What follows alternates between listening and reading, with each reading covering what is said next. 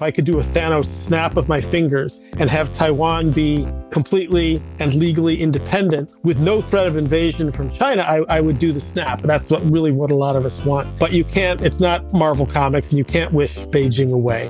Welcome to Canusa Street, a podcast at the intersection of the issues and policies between Canada and the United States.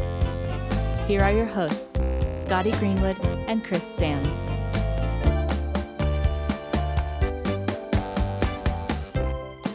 Welcome back to Canusa Street, everybody. I'm Scotty Greenwood with the Canadian American Business Council, and I'm joined by my wonderful colleague at the Woodrow Wilson Center, Chris Sands. Hey, Chris. Hi, Scotty. Nice to see you. Nice to see you. And today we have a twofer because we have another brilliant colleague of yours from Wilson who you will introduce in a moment. But our topic today was inspired by the Chinese spy balloon that was flying over the United States uh, a little while ago. I happened to be in Montana the day it was discovered over Montana. So that was interesting. But we thought it'd be important to have a China expert to talk to us about everything that's going on. There have been a lot of developments on China relations with the US and Canada. Uh, and I can't think of a smarter, more well connected, more interesting colleague of yours or colleague of anyone's than, than our guest today, Robert Daly. So let me turn it over to you to uh, fill our listeners in on his uh, amazing background. Oh, sure, absolutely, Scotty. And I'm, I'm excited because Robert is not just a China expert. He's a Canada friendly China expert. So uh, makes this very easy.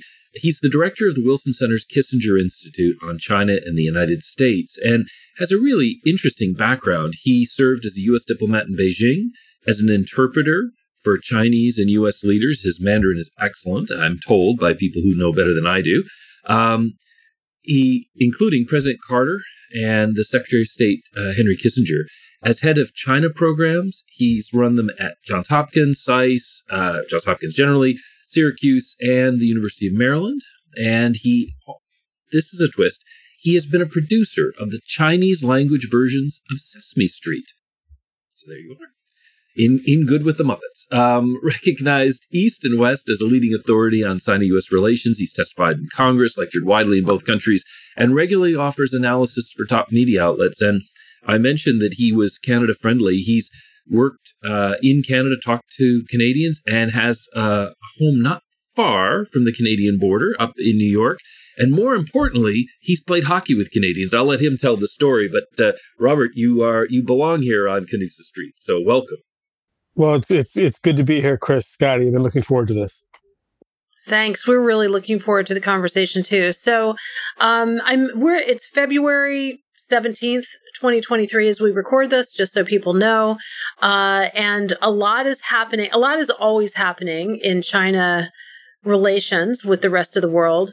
Uh, but as I mentioned, the the spy balloon that has been dominating the news and subsequent UFOs being shot down um, really got us thinking about um, China in a new way. And so I wonder if we could just start with that, Robert. Like when when you first saw the reports of the balloon, what what what were you thinking? What went through your mind? And then what have you been thinking about subsequently?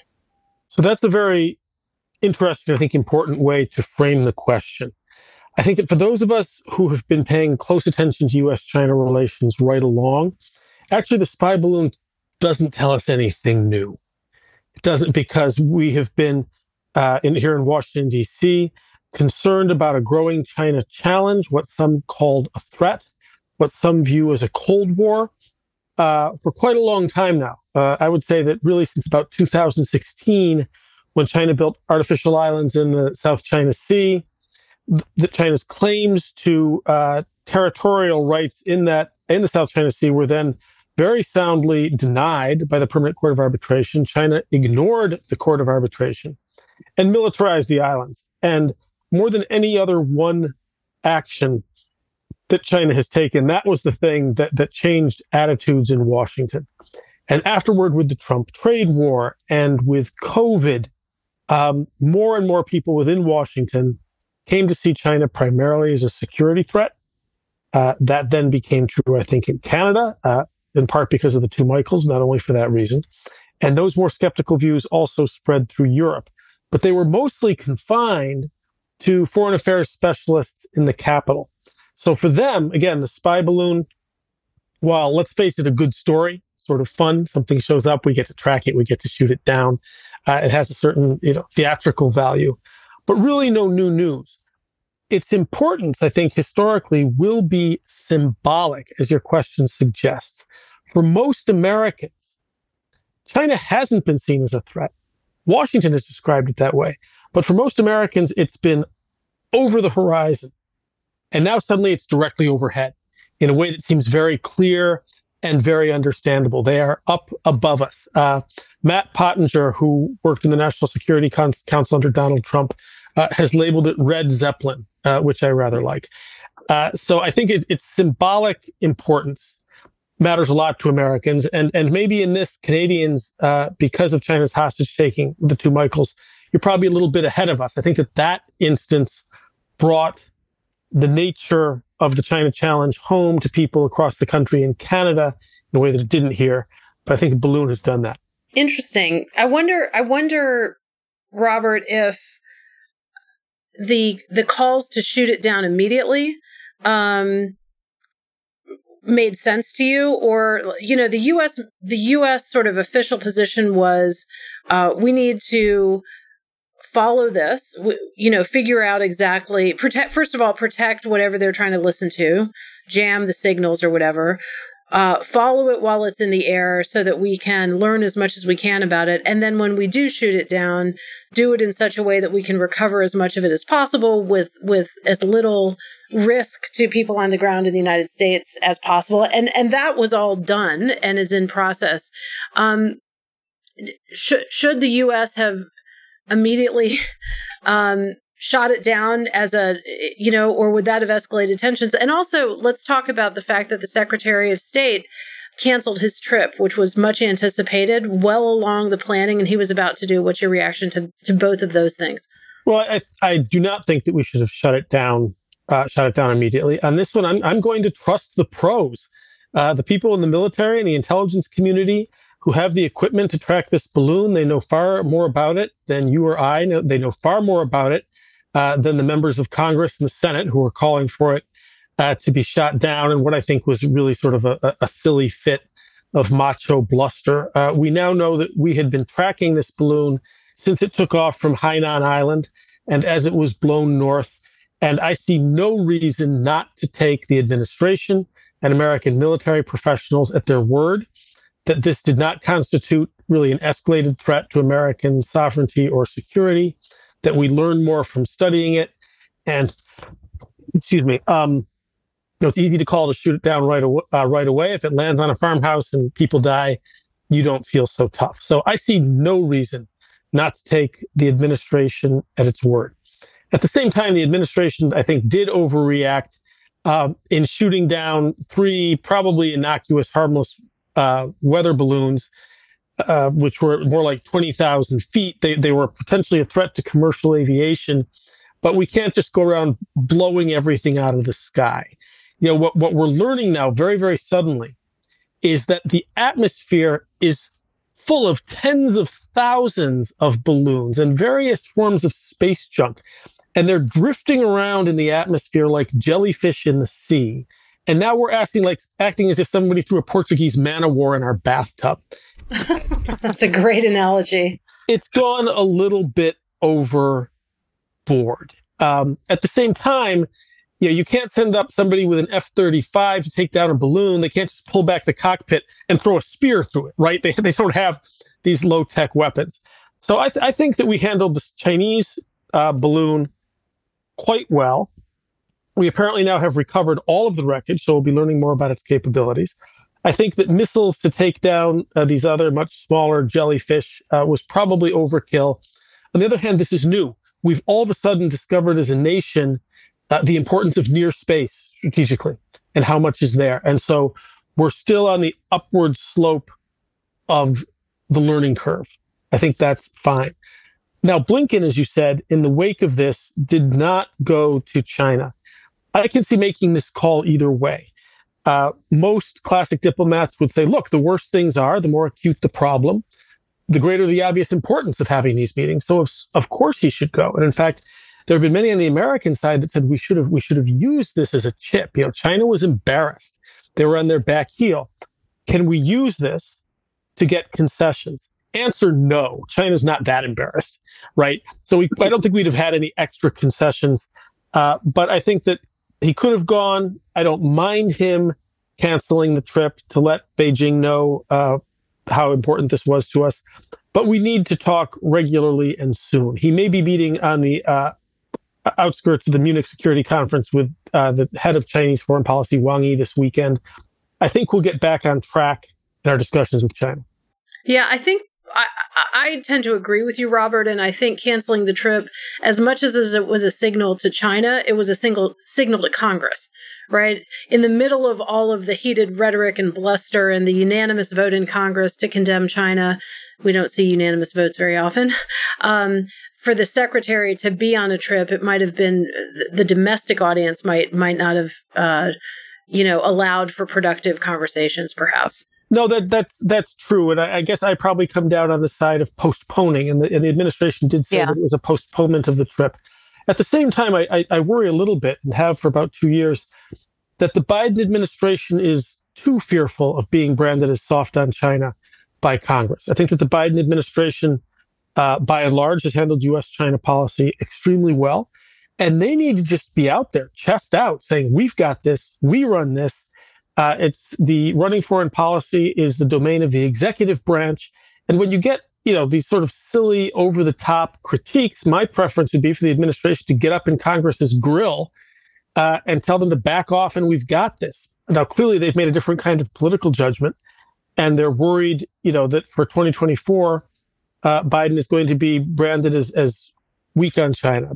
But they're also, the Republicans are clearly going to brand him as weak on China anyway. So why not really own what has been, I think, a, a quite strong and quite intelligent policy? Robert, it was interesting. Um, one of the things that I paid attention to in terms of that reaction to maybe popular concern about the balloons and the fact that this really triggered something with the general public was Justin Trudeau really leaning in and you know got the headlines. He had he announced that he had ordered uh, one of these objects that turned out not to be one of the red zeppelins uh, to be shot down. Uh, what do you what do you think this episode has said about the Canada U.S. sort of alignment on China? Do you think that in Beijing they will see that you know Canada and the U.S. were working together? There was clearly a capability there, or do you think they will will see um, the Canadian reaction as maybe being a little bit um, after the fact and and more for show?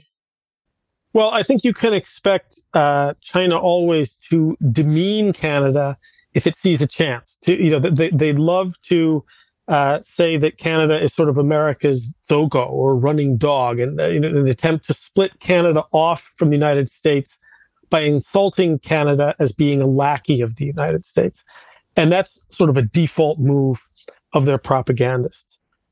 But I think that serious people in Beijing, and most of them are serious, will see the growing alignment between North American partners on Huawei, on critical minerals, on the Arctic, uh, here, you know, through NORAD.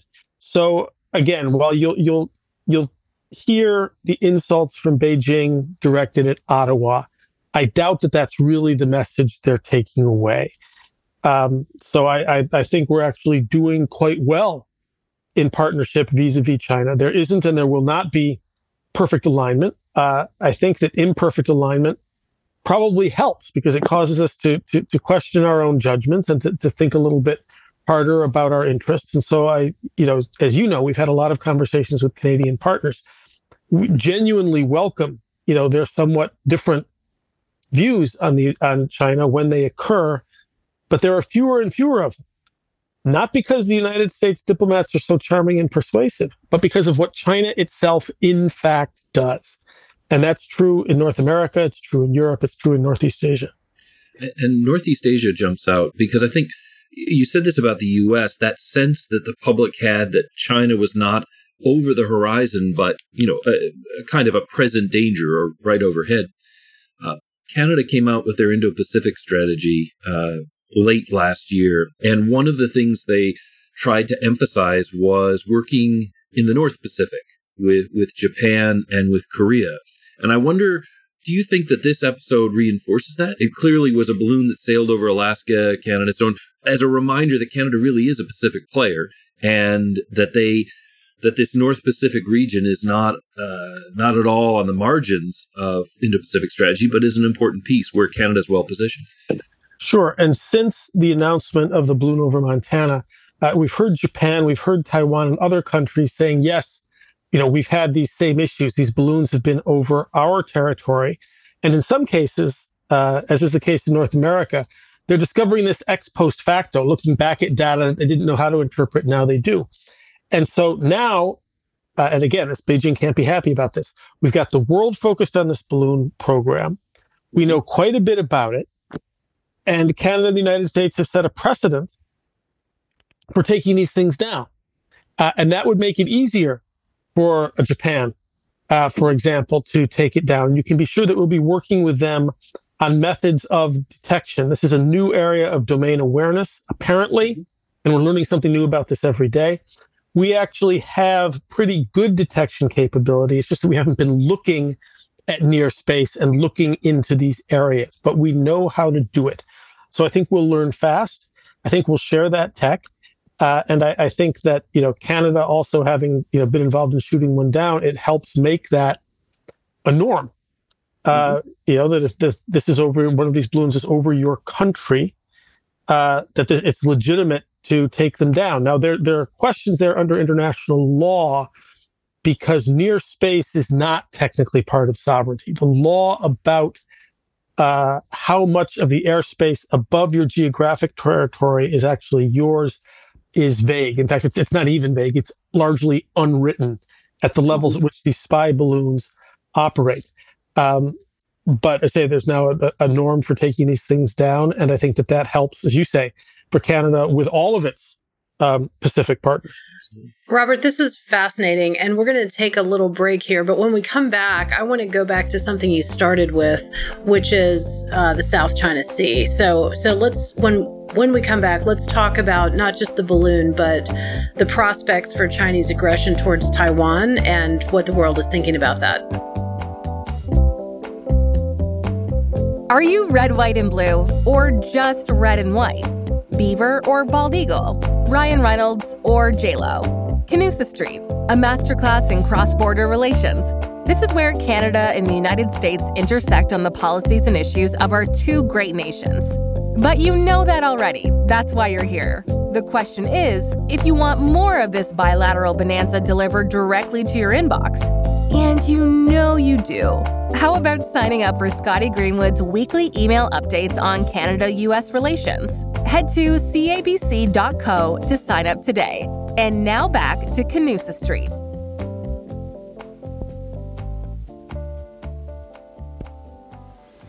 We are also troubled that Beijing has deepened its relationship with Moscow since the war began. Looking ahead, any steps by China to provide lethal support to Russia would only reward aggression, continue the killing, and further undermine a rules based order. Well, that was just a soundbite from Vice President of the United States, Kamala Harris, talking about the same thing that we're talking about here uh, with Robert Daly, and that is uh, the role of China in the Ukraine conflict. So back back to our pod. Scotty, you had a question teed up, so over to you. Well, that's right. And Robert really is one of the world's leading experts on China outside of China, uh, and he was inside China for a long time. So I wanted to uh, pivot from the conversation about near space, which is really interesting, uh, to another conversation that's happening in Washington and was happening in earnest before the spy balloon incident, which is the question of Taiwan. And we saw Speaker Pelosi go to Taiwan. We've seen the Secretary of Defense go to Taiwan. And we know that China um, doesn't appreciate that. and so, you know, in defense circles, we wonder about we've got we've got what's happening in Ukraine. Does China take this as an opportunity to try to reclaim Taiwan? Are they watching carefully how the world responds to Ukraine? Is it disconnected? Like how are you, how are you thinking about Taiwan, Taiwan's sovereignty, and as you mentioned at the top, Chinese aggression in the South China Sea?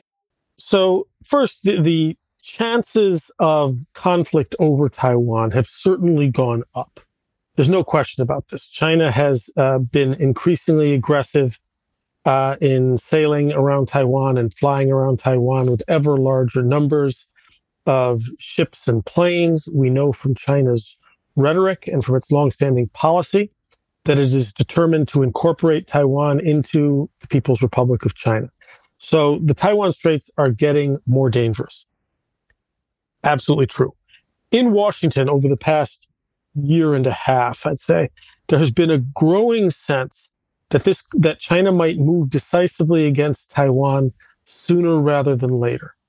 And this has been driven, uh, I say, in part by uh, Chinese aggression. It has been driven by specific uh, statements of Xi Jinping's. Uh, China must complete the rejuvenation of the great Chinese nation by 2049. And he has separately said that that rejuvenation cannot be achieved until Taiwan uh, is incorporated. And then there seems to have also been uh, this past fall, the fall of 2022, more specific intelligence findings, which have caused those who have access to that intelligence, I am not one of them, uh, to think that China might want to move very soon indeed by 2027 in some tellings, 2025, 2024.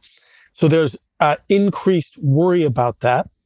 And the United States, uh, of course, we conduct war games on this all the time, and the results of a lot of those war games have lowered our level of confidence and have resulted in um, requests for ever more you know, different different weapons, more weapons, a different force structure uh, within Taiwan. So th- there's, I think, within the defense communities, there seems to be something nearing a consensus that this is could be imminent. I am not of that view. I, I want to make clear that uh, I haven't seen the intelligence uh, upon which some of these fears are based. Uh, but I think that the risk to Xi Jinping of moving against Taiwan is probably still too great.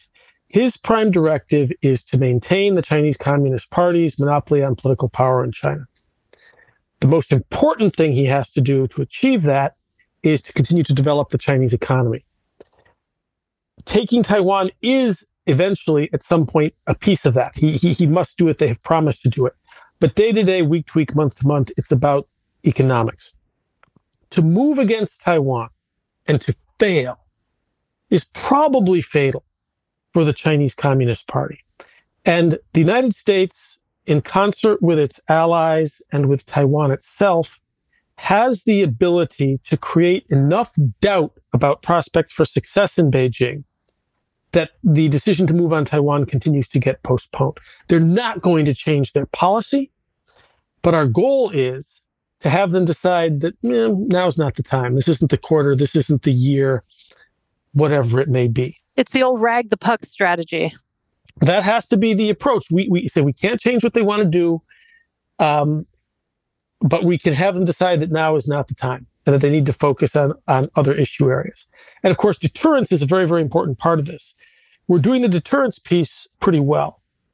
Diplomacy traditionally has also been a part of this, and here we're not doing so well.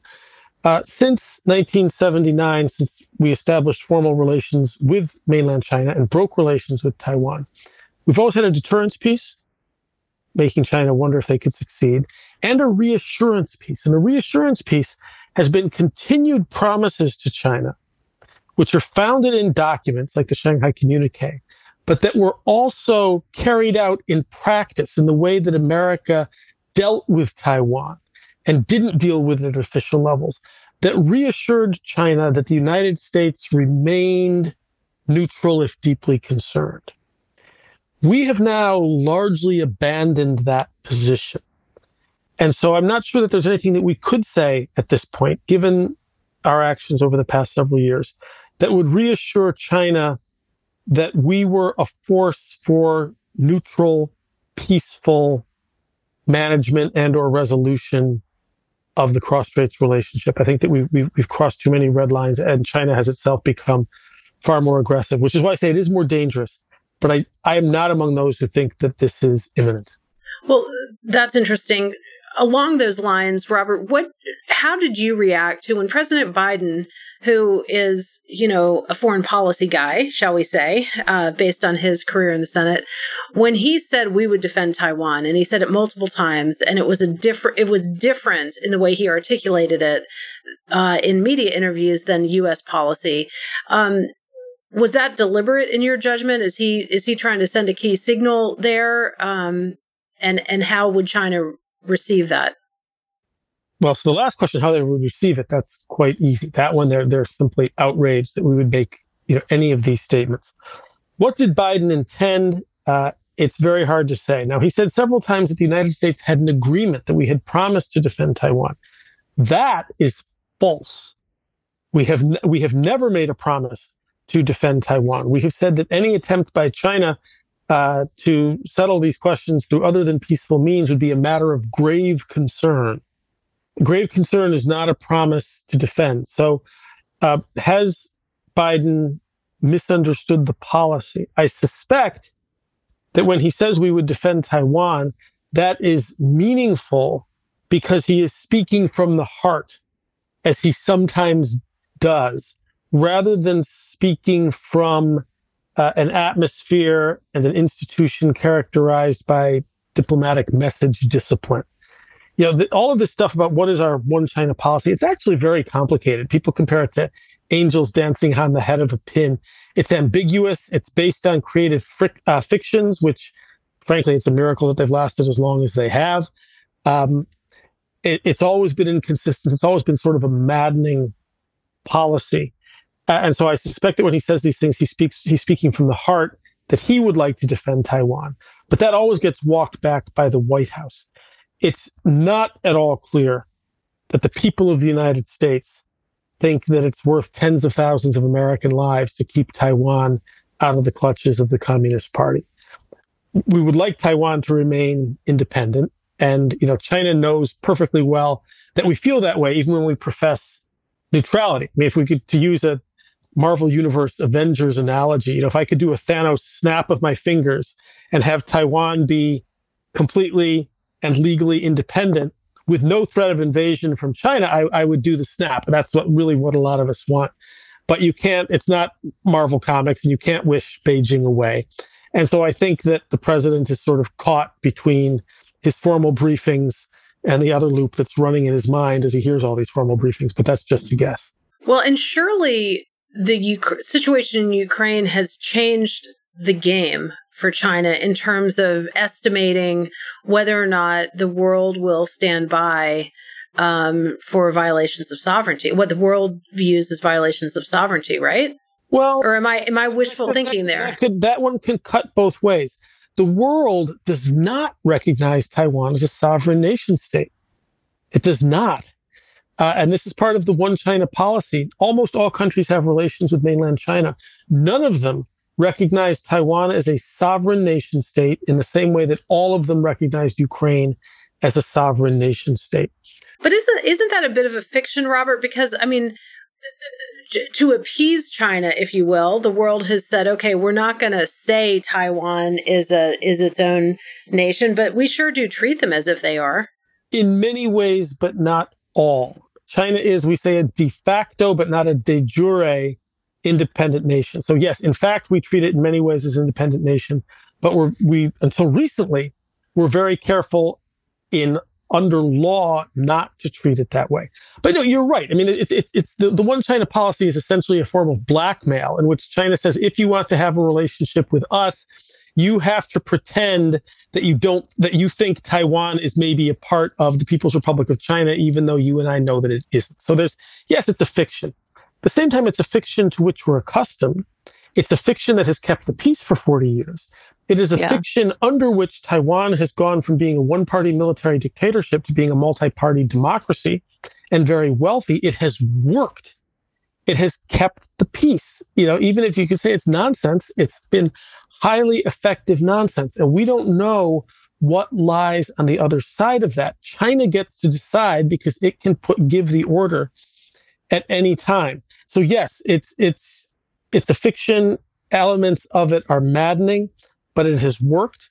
And remember that most Americans, if asked to die, don't know the difference between Thailand and Taiwan and can't find either one of them on a map. So, you know, it would depend on whether Americans really went in, I think would depend a lot on how things progressed. If, if they sent American aircraft carrier, 5,000 sailors to the bottom of the sea, well, then Americans might fight for those 5,000 lives in ways they wouldn't fight for Taiwan. But if China instead did the smart thing, which was to blockade Taiwan, and which wouldn't be difficult, and to announce that any attempt to run the blockade would be an act of war, then they create a strategic pause in which not just Washington, but all of the United States and Canada and Japan, looking down the barrel of the gun, have time in which they have to think do we risk World War III over this? Do we risk nuclear Armageddon over this? And I'm quite sure that under those circumstances, the answer would be sorry, but probably not. You know, um, so we, we we we do not know where this goes. But precisely because, you know, the morning that we wake up to find that China has attacked Taiwan or instituted a blockade, that's a very, very bad morning because we don't have a good answer. And so the goal of policy is to make sure that morning doesn't happen. And the way to make sure that that is true is to continually convince Xi Jinping that the costs are too high. And that is within our ken. That we can do.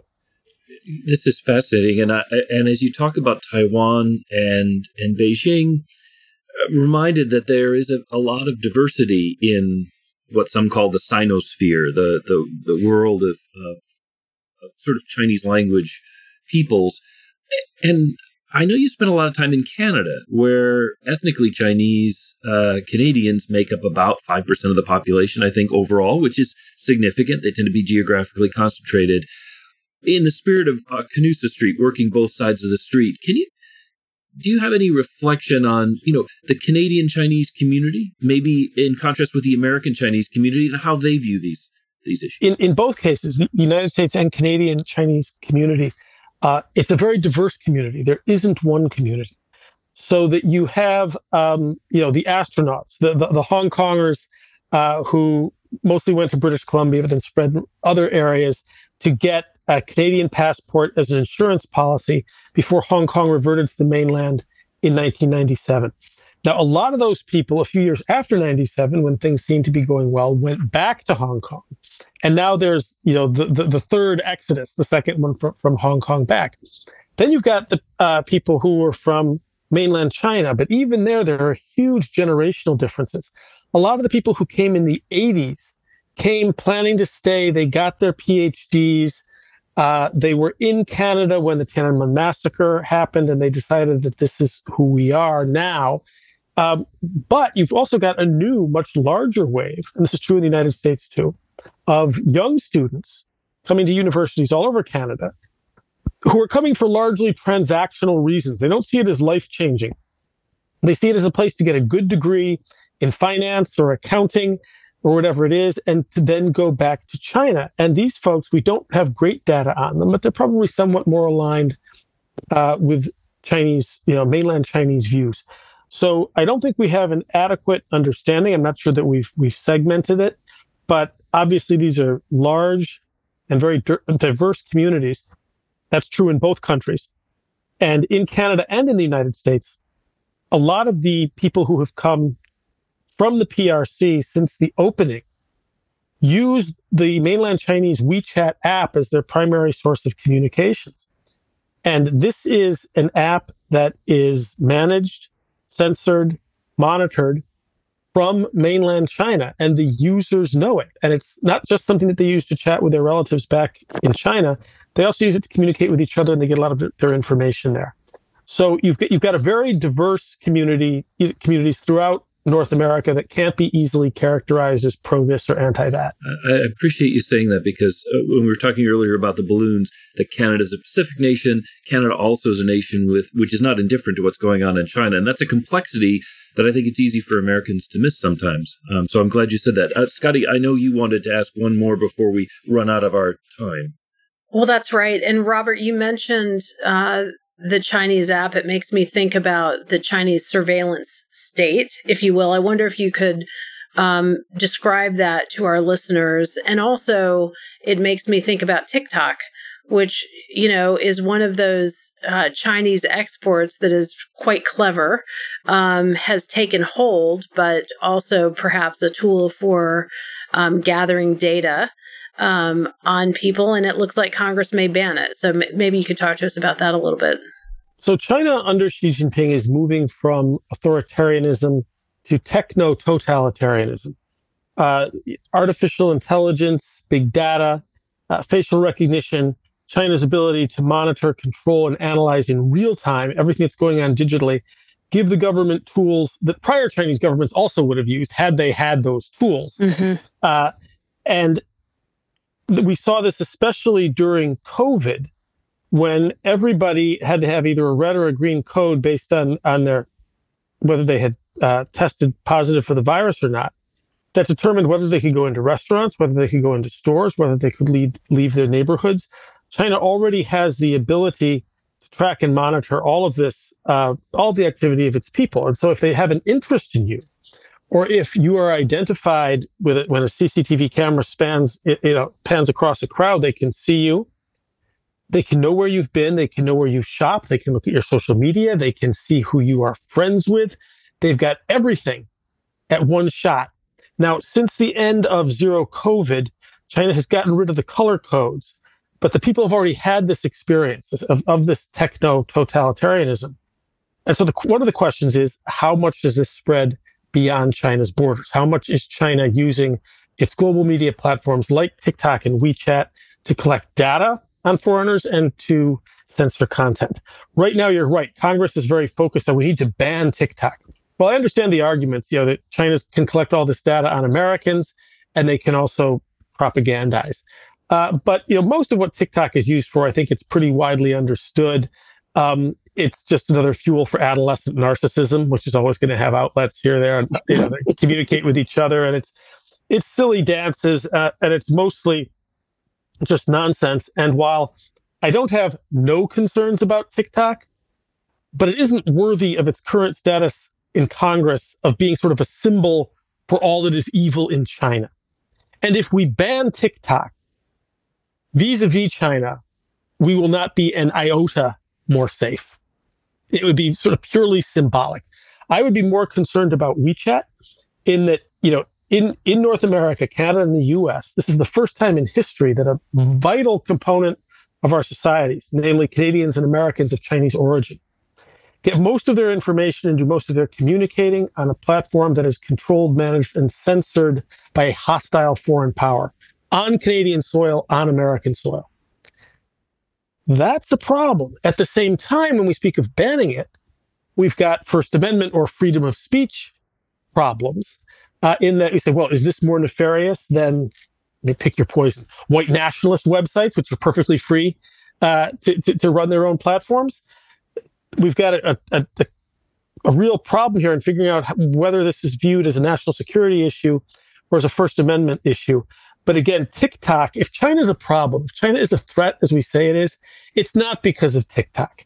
And it's not that there's nothing to be concerned about, but let's not pretend that if we ban TikTok, we will have accomplished much. Interesting. All right. My last question to you, there's we could go on all day, but I guess my last question is one of the biggest policy areas that Canada and the United States are talking about vis-a-vis China um, is critical minerals, the development, processing, recycling of critical minerals. And we know that critical minerals are found everywhere in the world, uh, pretty much. And we know that they're used for not only carbon transition, whether it's wind turbines or solar panels, but they're also used for defense goods, um, you know, targeted missiles, et cetera, and consumer goods. But the the the other thing that we know that Canada and the United States are trying to get a handle on is China does 80% of the world's processing of a bunch of these things. So it has this economic uh, stranglehold uh, on on the rest of the world and it and it's we've saw it's willing to use that as it as it exercised against japan what, a decade ago or whatever so uh, do you think canada and the united states other partners australia have a hope of uh, decoupling with China or or watering down China's influence if if if we focus on it, or do you think it's just one of those things where there's a lot of rhetoric about it by the leader by the political leadership, but in real world economic reality, we're going to continue uh, to depend on China? Well, the most most things we speak we always speak in absolute terms about ideal policies right most right. things are, are muddles right most policies are, are muddles. Most marriages are muddles. Most institutions are muddles. You're going to muddle through, right? Um, but the, the the threat of a catastrophic collapse because of something like Taiwan is is is growing, and if we were in a kinetic conflict, fancy words for war with China, we can be pretty sure they'd cut off all critical minerals. What? Why wouldn't they? So the way out of this stranglehold, the only way, is coordinated industrial policy over the course of decades. So can, you know, primarily Canada and the United States, but you say Australia and others, can they coordinate uh, their efforts both at extraction and refining? And it has to be both in a way that will withstand the political cycles in all of our various countries. And it's going to take real commitment. Uh, and it can't be based on private investment. The reason being that anytime we try to open up a new mine, of course, these, these take, you know, 10 years to develop the mines and to get the ores out. So it's a long-term investment if, if you're looking for private capital. And anytime we, we take a pass at doing that, China floods the market, lowers the price of the critical minerals and scares off all the investors. So it has to be government and it has to be coordinated. So again, this is a, a coordinated um, industrial policy over the long term, which we have never done. Do we have a sufficient sense of urgency and alarm to do that? Uh, I don't know. I tend to think that the spy balloon was not the crisis. It's sort of a wake up call, but it isn't the crisis that really commits us to long term investments and incurring long term costs. I don't think we're quite there yet, and our trade balances with China indicate that we're not. Well, that's pretty sobering, Robert. Uh, and a sobering note to end on. We haven't even gotten into semiconductors, which maybe is a, a topic for an entire uh, new discussion. But uh, on behalf of our listeners and Chris and myself, I just want to say thank you for spending time with us. I always learn something from you every single time we get together, whether it's on the podcast or in other fora. So thank you very much for uh, taking the time. Well, thank, thank you. Enjoyed it.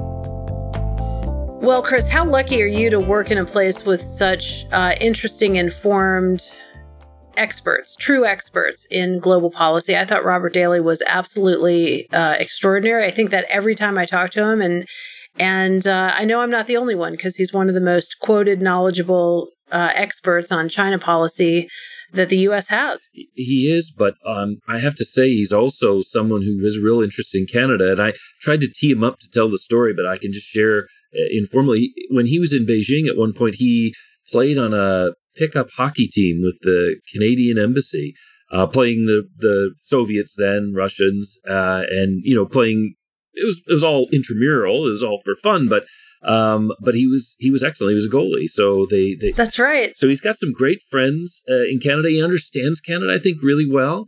And our own State Departments on occasion asked him to come and do programs in Mandarin in, in Western Canada, in Toronto, and so on. And he's just he's someone who is truly uh, belongs on Canusa Street, but brings to it this deep understanding of of China, which is so so important. Well, that's right. And his, you know, his coin of phrase, his turn of phrase uh, thinking of China as techno totalitarians uh, is quite interesting. Uh, and uh, anyway, as I said, I learned a lot. So always, always good to be with you, and, and thank you for bringing your uh, Mandarin Sesame Street guy with us because he explained things quite well. Well, uh, you're nice to say that it makes my life great, but Scotty, I, I learn from you as well. So I just like to surround myself with smart people who are interesting and have a good turn of phrase. And and that's you, that's Robert. Uh, that's life on Canusa Street. that it is indeed, and we'll see you next time. Hopefully, no balloons hovering above next time, uh, but we'll see you next time on Canusa Street. Absolutely.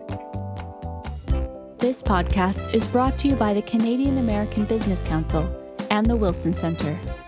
If you like this episode, help others find our show and give us a rating on Apple Podcasts or Spotify.